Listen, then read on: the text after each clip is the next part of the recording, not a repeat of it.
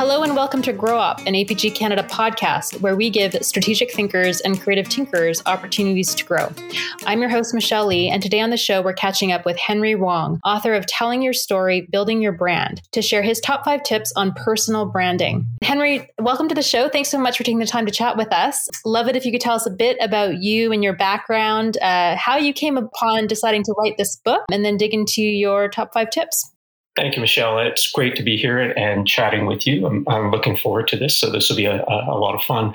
I, I, find any opportunity to uh, help people tell their story. Uh, so, my background actually comes from uh, the world of uh, Saatchi, where I learned strategic planning. I actually grew up in this world of uh, both creative and account planning. So a lot of the process that I had mapped out uh, for this book uh, reflects much of uh, what the industry follows in terms of uh, gathering insights, finding that emotional connect, finding the voice of the consumer and reflecting it back. So um, this came about, this book came about as a result of COVID. Um, believe it or not. Um, as we began to go into lockdown, there seemed to be a lot of free time. So every Saturday morning, I began uh, writing what I had in mind for this book. So hours at, at, a time, putting chapters together, and then over the course of the year and a half, uh, came up with the book. I was fortunate enough to get a publisher to pick it up, and now it's uh, out there. And it really serves as a bit of a guidebook, and I, I call it a playbook because hopefully it will be fun for people to uh, follow. But it follows a lot of the processes that that uh, we've become so attuned to in uh, our approach to bringing uh, client products to, to life. Why I began focusing on um, more the professional side or the personal brand was years ago uh, when I was working heavily on, on various campaigns. A political group came to me and asked me, would I be able to apply that same sort of creative thinking to uh, this person who they had a, as a candidate. I won't mention names, but he uh, is fairly prominent uh, or was prominent within the provincial uh, politics. Uh, but that, that uh, set the stage and it got me thinking, yes, it does work. and if you apply the same principles and the methodology, you could realize your brand in the same way and be able to tell your story because that's ultimately what you're looking to do is find a way to connect with people through story, of course. Yeah, and and I find this so interesting because, and I don't think I'm the first person to kind of make this observation, but you know, and it's a little bit of the story we talked about before about the the shoemakers kids. That that you know, we as experts who work in branding seem to be not necessarily very well skilled at telling our own personal brand story. Is that is that uh, maybe part of the impetus for the book? And do you have any theories as to why that might be? I, I, think so. I, I, think it absolutely goes to the, that whole idea of the shoemakers' children. We, we spend so much time um, realizing brands for our clients that we often forget about ourselves. And, and a lot of it simply comes from um, being exhausted, mentally exhausted by the end of the day. How, how do you have time for yourself when you've taken care of someone else? You know, one of the ironic things, and I find this amongst uh, quite a few people in the industry, uh, we help them, let's say, with their presence on social media, but so few of us have that same level of presence at, at the same time, unless you're a bit of a self promoter. And, and one of the things I, I did learn early in my career was by promoting yourself, you're actually putting uh, not only the work out there, but the agencies work at, at, the same time. So there are many agencies out there that have a system by which they are uh, putting uh, their own public relations uh, to work, and that helps to enhance the brand. But how do you do it for yourself? And that's always the uh, problematic question because we tend to think of ourselves as part of the collective and a little bit less ourselves. So for those who are, and we often criticize them, but at the same time, you can't help but admire those people who have uh, ex- excelled in their career, where they've began to put themselves forward and, and maybe they're criticized as being self-promoters or people who you know are just in it for themselves but at, at the end of the day in a manner of speaking when you're building your own brand you do need to be a little bit selfish and, and think of yourself first yeah okay Great. Well, we um, why don't we just dive into these top five tips? I'd love to hear kind of what your um, playbook uh, entails. Sure. Uh, so, um, not to promote the book per se, but there are uh, uh bit more than five tips, but I'll, I'll share sort of the highlights that may uh, benefit the people who are listening. So, uh, and for many of the audience who are account planners in themselves, they will recognize uh, some of the points, and, and it's really applying those same methodologies to yourself. So, in the beginning, if you think about it, uh, you really need to perform a little bit of an audit. You know, not just uh, an opinion of what yourself might be, but really dig deep into what makes you unique. And, and, part of that is taking stock of yourself. So, doing a bit of an audit is uh, key to understanding where you are in the marketplace. For some people, that might involve taking a personality tests or getting an assessment. Uh, when we work with clients, for example, and you simply ask them what, you know, what makes you unique, for example, if it only comes from their opinion without uh, some founded research or third party uh, input, then it's very limited to that one perspective. So the first tip really is to take stock of yourself, but also open yourself up to having other people wade in, ask them, see what how you're being perceived in the marketplace amongst your peers and get a little bit of feedback. And from that, you reform a baseline. And from that, you determine is that where I want to be uh, perceived? Is that the way I want to be in the marketplace? You know, n- number two is really uh, perhaps gathering some insights into what truly makes you unique. So when we do this for products or services, as you know, we, we look beyond simply the product insights and look for those universal human insights that might resonate with people. So, what about you that might resonate with people that would allow that to uh, connect with people on that level? Um, you know, perhaps number three would be standing for something, and I, I think this is particularly important um, uh, in building your brand. You really need to stand for something, and we know the best brands out there, you know, often are part of a movement in a way, gathering people together, getting forces behind them uh, because there's a cause. You know, what do you stand for in the marketplace? And, again, it has to be much more than simply a uh, feature and benefit the way a product is. You know, what is it that truly makes you unique? Because leading into that, it, it, number four, uh, I would say, would be the emotional connect with the audience. How do you connect with the audience uh, in a way that uh, will uh, resonate with them well beyond just a intellectual connection. So your audience can be uh, your colleagues, it could be your boss, it could be certainly your your clients. You know, but building that brand is really understanding what that emotional fulfillment that you might have that uh, you can bring to the table. Um, and then really uh, number five, I, I, think, is understanding your audience. You know, uh, having solid perception of what your audience is all about because different things connect with people. We know this from the brands that we work on that quite often uh, the audience helps to determine the direction of the brand itself. So you might want to ensure that your brand is true to yourself, but at the same time, what is it that will connect well with that audience in, in a manner of speaking? And I think uh, with that, it, it, really is defining who you are and being able to present the best part of it. Because in the end, you're not going to be everything to everybody, but you will be the right thing to the right people. And, and that's really the framework from which, uh, if you do the work, everything else can fall in place. Yeah. And and I guess I'm curious. Um, I mean, the most obvious kind of lens to look at this through for me is, you know, uh, if you want to, for example, build your career in advertising or, or marketing or whatever it may be. And so, with the first tip in terms of taking stock of yourself and how you're being perceived, um, I imagine is it for example, going out to past employers, colleagues that you've worked with, people that you potentially aspire to to work with to kind of gauge what the what what their feeling is around you? Or like can you can you can you ground this in a real world example? Maybe it's even how you've done this yourself. Mm-hmm. And I think that that is the probably the biggest challenge because we often want to talk about other people or other products rather than ourselves. So putting ourselves on the table is a little bit challenging. When I do this process for individuals, we seek the various stakeholders within their circle. It could be somebody in their personal life, a colleague, a former employer, uh, the uh, audience out there.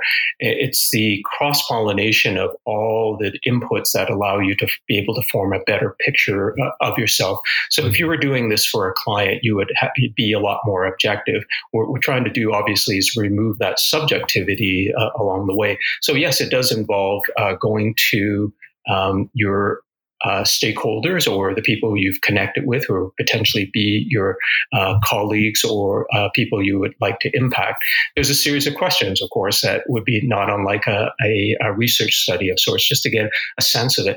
When you cobble it all together, then you begin to form a, a picture. And the reason you do that, of course, is that you may have an opinion of how you're perceived in the marketplace, but somebody else may have a different uh, viewpoint, putting all that together forms somewhere where the truth may lie. Your truth versus their truth. Somewhere in the middle is hopefully the uh, objective truth. Yeah, um, and and I'm curious, kind of this this tip too, in terms of gathering insights, um, determining what makes you unique and, and what might resonate. I, I mean, imagine you've performed this kind of own methodology on on yourself. Can you talk a bit about perhaps what you've uncovered in in this process? Oh, um, you know, I mean, part of uh, one of the things I suggest in the book is you, you do anything to assess your personality from uh, Enneagrams to uh, Myers Briggs to uh, even astrology to get a good picture of yourself. And funny enough, while I don't believe in astrology, I, am uh, a Gemini sign, and for some reason, I, I, seem to align well with those attributes that have come up. And that was a little bit surprising. And recognizing it, it helped me not only adjust my personality and life in general, but it helped me understand uh, why I'm so uh, interested in people because I, I, just love different things that uh, have a, a, way of twigging different interests in my, my life. So, uh, what it came down to, and if I, you know, uh, many brands, you often talk about superpowers and, and, that. If I were to attribute a superpower, my superpower would actually be curiosity. I, I just enjoy meeting people and finding out about them. So, I think uh, from that point of view, I, I did discover that I, what made me unique was that curiosity, that aspect of always wanting to learn something new. Mm-hmm, mm-hmm. Interesting.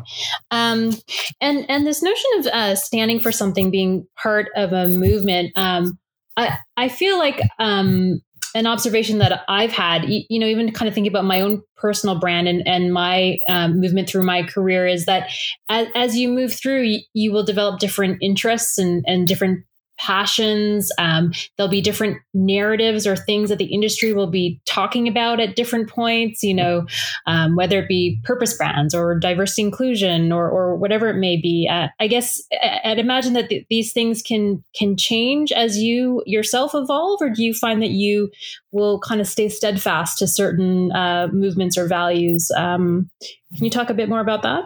Mm-hmm. Absolutely.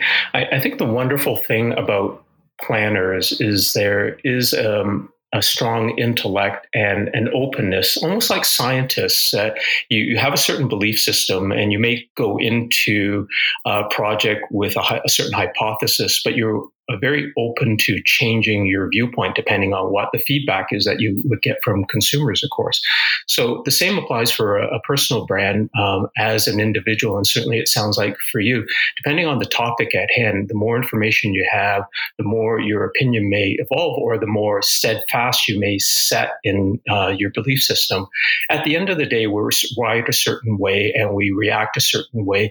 Uh, but I'd like to think, you know, amongst our group, we're, we're certainly more perhaps open to ideas and, and so forth. And I think that's where your comment li- likely comes from is that uh, opportunity to look at things from uh, multiple viewpoints and evolve that opinion if, if, you need to, because ultimately you, you, we've been trained in looking at it from the consumer point of view, and it can't always be from your eyes. Otherwise, the world would be very, very uh, uh, thwarted and shaped in a, a, certain way that may not reflect what the consumer actually is. So the same, of course, applies for individuals. Mm-hmm, mm-hmm. And and then this notion of kind of um, emotional connection, um, I guess with with your audience, I'm I'm curious, um, how is that manifested for you uh, in terms of I, think your background, kind of uh, creative direction. Um, for example, you know, is is it about empathizing with with different audiences, or is it about being able to um, lean into or imagine different different uh, creative styles? Like, how does that relate for you? The, the emotional connection, as we know from products, is something that helps to sell that brand much better than simply listing features and benefits. At the end of the day, quite often we will gravitate towards a purchase because simply we like it. Uh, we um, many of you have probably done this exercise in, uh, with clients as well. Where at the beginning of a discussion, you you ask, you know, name your favorite brand, and you'll uh, come back with various things like Nike, BMW, Tesla, you know, what, whatever it might be. And when you try to get to the heart of it, they may begin listing, oh, I like the reliability or I like the way it looks and that. But, but when you push comes to shove and you compare it to the competition, there isn't anything that sets it apart. And when you probe them further and push them further, they respond with, well, I just happen to like it. And that's really the emotional response that you're looking for. Typically, as a brand, you're building likability. So the emotions that you're looking to trigger often will be a result of either solving a problem or fulfilling a need in some way. So recognizing that how you might be able to fulfill an, an emotional void of some sort is one of the steps, of course, in, in manifesting uh, a, proper brand, whether it's for yourself or whether it's for a, a product or service, of course. Yeah. D- does that translate? I mean, do your do your clients have emotional voids that they're trying to fulfill, or I guess it's more so with their brand specifically?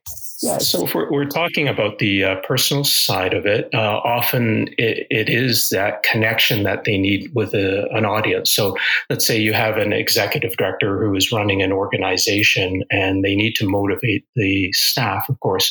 What about that person can he or she fulfill uh, that would uh, satisfy that emotional uh, void. So, you know, it's those finding those motivating factors that would help affect uh, people to get behind what you believe in. Because ultimately, you're, you're leading an organization, you have a certain vision uh, of where the organization is going. How do you get people to buy into it? And not everybody will buy into it, but by sharing that and demonstrating and showing how the emotion can be satisfied is a wonderful way of connecting people. So we see this a lot in um, charitable organizations, of course, because you have a lot of people working essentially for very little money or even volunteering. So what motivates them? What is it about the organization that fills that emotion that can get people behind it and, and working hard towards that same cause? Yeah. Um, and, and then your last tip on uh, understanding your audience. And, and I mean, I don't know if these were kind of, if you voice these over sequentially, uh, is that, is that the last step or, or are they just, because oftentimes when we think about brands, we, we kind of uh, put a priority on understanding kind of the, the consumer, but is it, is it different when you're doing your own personal branding? Uh, no, I, I, it, uh, these aren't in any particular order, but just really highlights from the uh, uh top of my head. So, un- understanding your audience is still a good uh, aspect to look at whether it's at the beginning or in mid process because sometimes it, you also need that reassessment uh, to ensure your message is going to resonate with the audience that you're looking to connect with of course.